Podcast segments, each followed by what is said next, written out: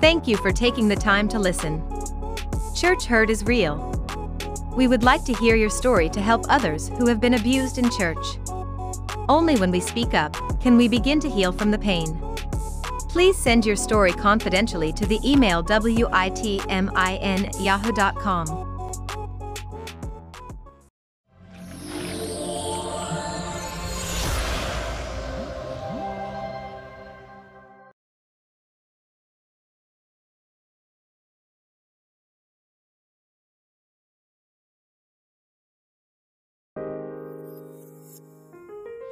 Thank you for tuning in to the Walk in Truth Radio Network. Stay tuned for an encouraging word from Pastor, Teacher Dr. James Sutton. Let's see what Pastor Sutton has to say to us today. Hello, this is Pastor Jay of Walk Truth Radio Network. This is your Thursday's thought entitled Titles. Or should it be titles that entitle? Either way you look at it, there's something really, really wrong. And this is what I mean. A lifeguard title saves you when you're drowning, a fireman title saves you from fires, a EMT worker saves you for when you're sick and you know, so on and so forth. And they do this because they want to practice what the title, catch this, what the title imposes on them. They do not think they're privileged, they are servants. Now, I want you to pay attention. Don't get mad at me, but I'm going to just tell you what I see. In the church, we have all these titles bishop, apostle, prophet, evangelist, archbishop, deacon, deacon in training, pastor elect. All of these many, many different titles.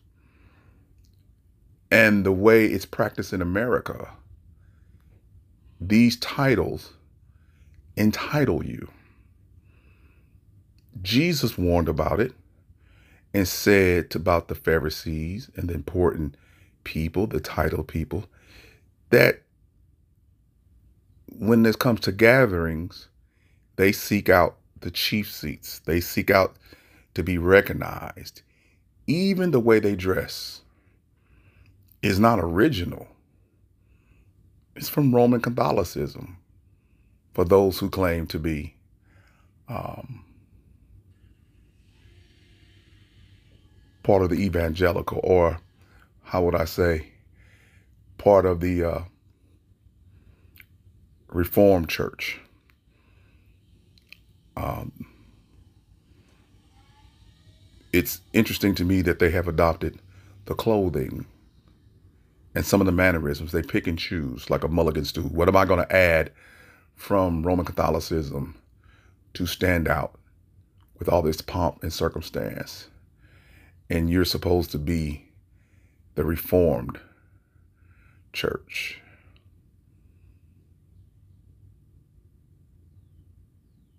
So it's quite fascinating to me when we think about titles and entitlement and what the church is doing today. Let me ask you guys this question Is the title of entitlement more important than the gospel? In the Bible, it says, The feet who carry the gospel are beautiful it didn't say clergy. Have we missed the mark when it comes to how we structure, organize, and govern our churches? And every denomination has their own organizational um, standards. And they're not wrong within themselves. But when you have layers and layers of title people, you have to remember everyone who gets that title is not saved. Everyone who gets that title may look at what the entitlement brings and decide it's something that they want to pursue. So they know if it can just get the title, no one can take it away from them. No one can really challenge them. And they can do what is right in their own eyes. So I, am considering this as I think about this. What would it be like if we drop all the titles except for brother and sister and relate it to each other based upon love and not the big collar, small collar, red shirt, purple shirt, blue shirt, cross in the pocket, all of those regalia things that mean absolutely nothing when it comes to salvation, sanctification, edification of the body of Christ. I get it. I mean, you like to dress up in that stuff and you feel important. But what I've also found out is, is that if you take that stuff away from a lot of them, just put it in regular clothes and let them talk. See, the psychological nature of man is I see the red shirt, the purple shirt, the collar, and all that. I let my guard down and give them access to my thoughts because they look the part. That's why God says we walk by faith and not by sight. And, and we don't judge a man based upon the outward. We judge a man on the inward. But we are so conditioned with first appearances. You only got so many seconds to make a good impression. And it's based upon how you look. You dress for success. So that first impression is what they go off of. And I, and again, there's a place for that. But it's not in the body of Christ. Remember, not many noble, not many wise. These are the people that Jesus picked. You think about the three witnesses in Luke in chapter 2 and 3 you have Simeon, you have a widow, and you have who's the third one? Simeon, the widow, and you had the shepherds. Yeah, you had the shepherds. I'm just having a conversation with you. You're having the shepherds. The shepherds were a low estate. Simeon was not a clergy member, and the widow was just a widow that believed in God. And when, when we hear about the remnant out of the nation of Israel, those people are the remnant. Those people who seem to be not important. But it's interesting that Shepherd, Simeon, the widow, were actually revealed the of the coming king and got to see the coming king.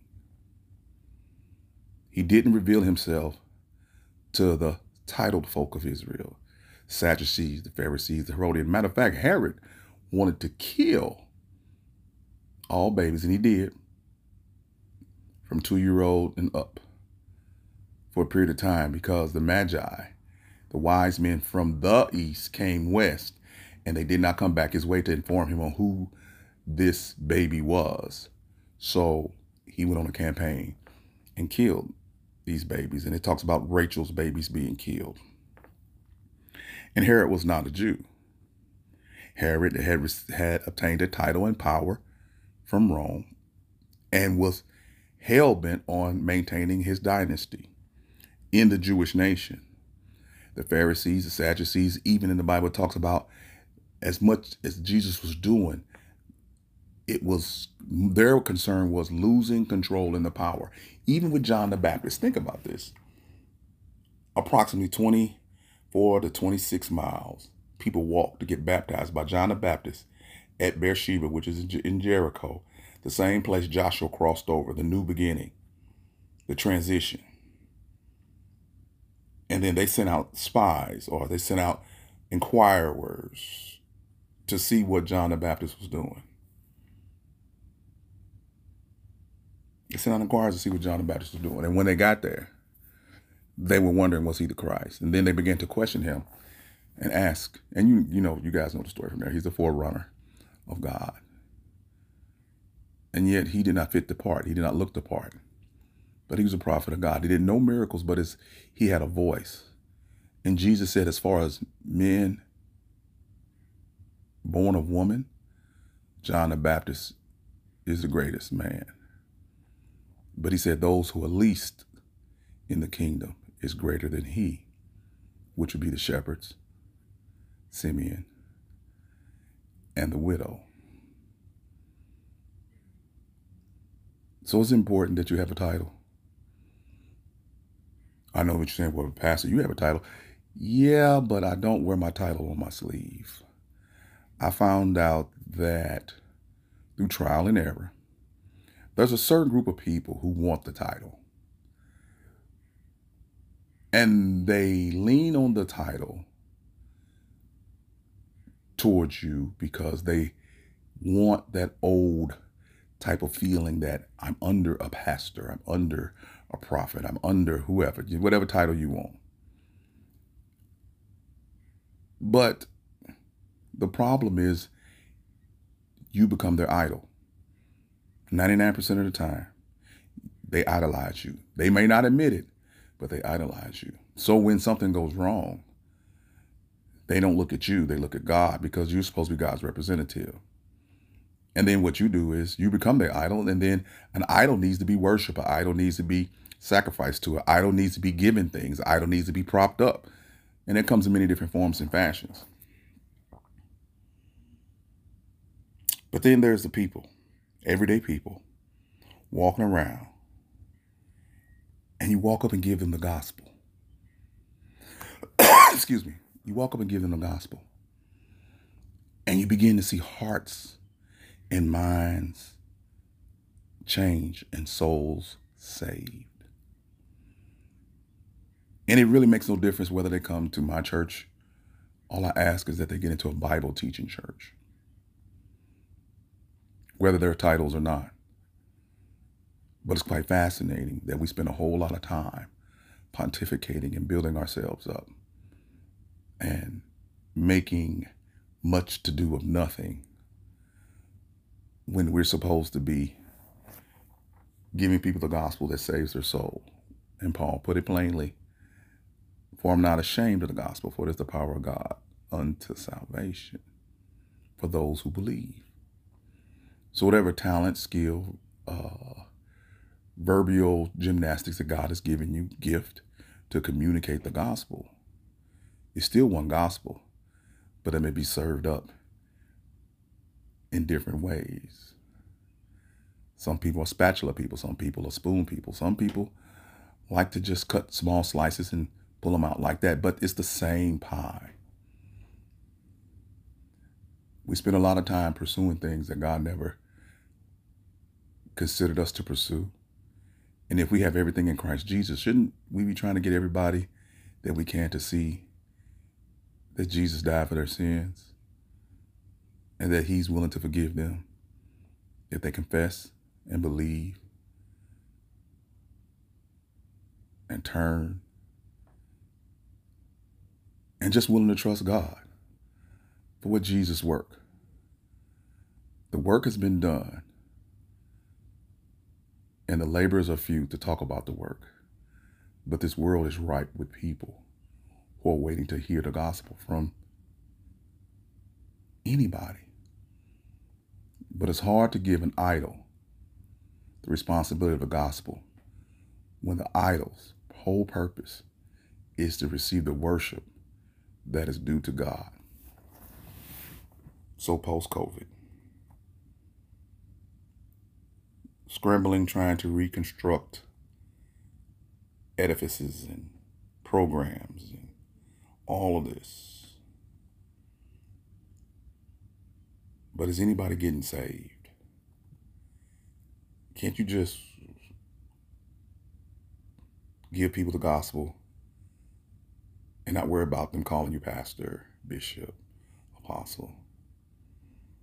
Can you will they listen to you if you just showed up in your regular clothes? Or is your strength in really the way you dress? The idolatry that it represents? I've watched it. But there is a barrier that's thrown up when you come to present the gospel, when you dress like a Roman Catholic, bastardized priest. You wearing some of the things, but not all of the things. You know, you're doing some of it, but not all of it. You're wearing some things from Judaism, you're wearing some things from Catholicism, and you're mixing together, like I said, with a mulligan stew. And you and what you expect is is that that will open the door for you. But a lot of times with this younger generation, and I love them to death, it closes the door for you because they see it hasn't worked. You got more, I believe, in America. You got more people with titles than you probably got people actually in church. Everybody got a title. Everybody's having a conference. Didn't Paul say everybody got a song? Everybody got a word.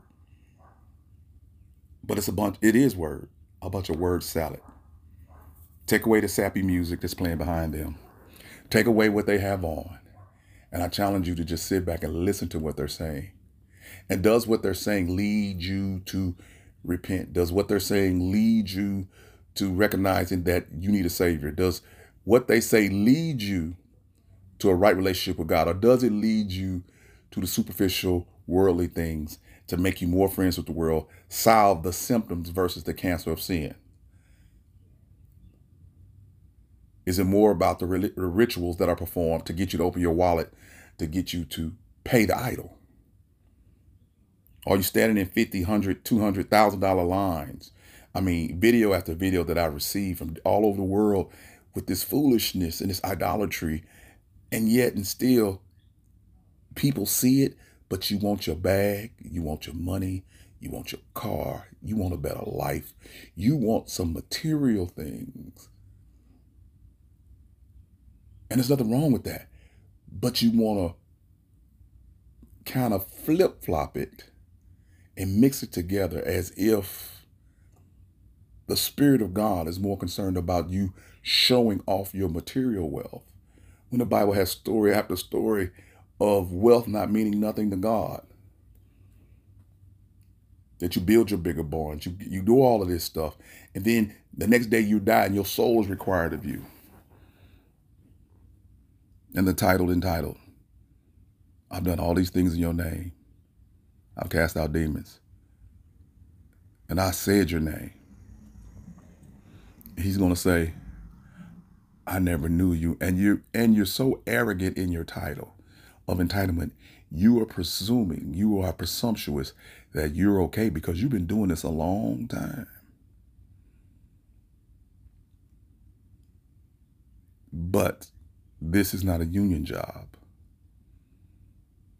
This is not you show your union card and how long you've been in it, and you get validity when it comes to these young folks. Matter of fact, that might harm you that more than it will help you.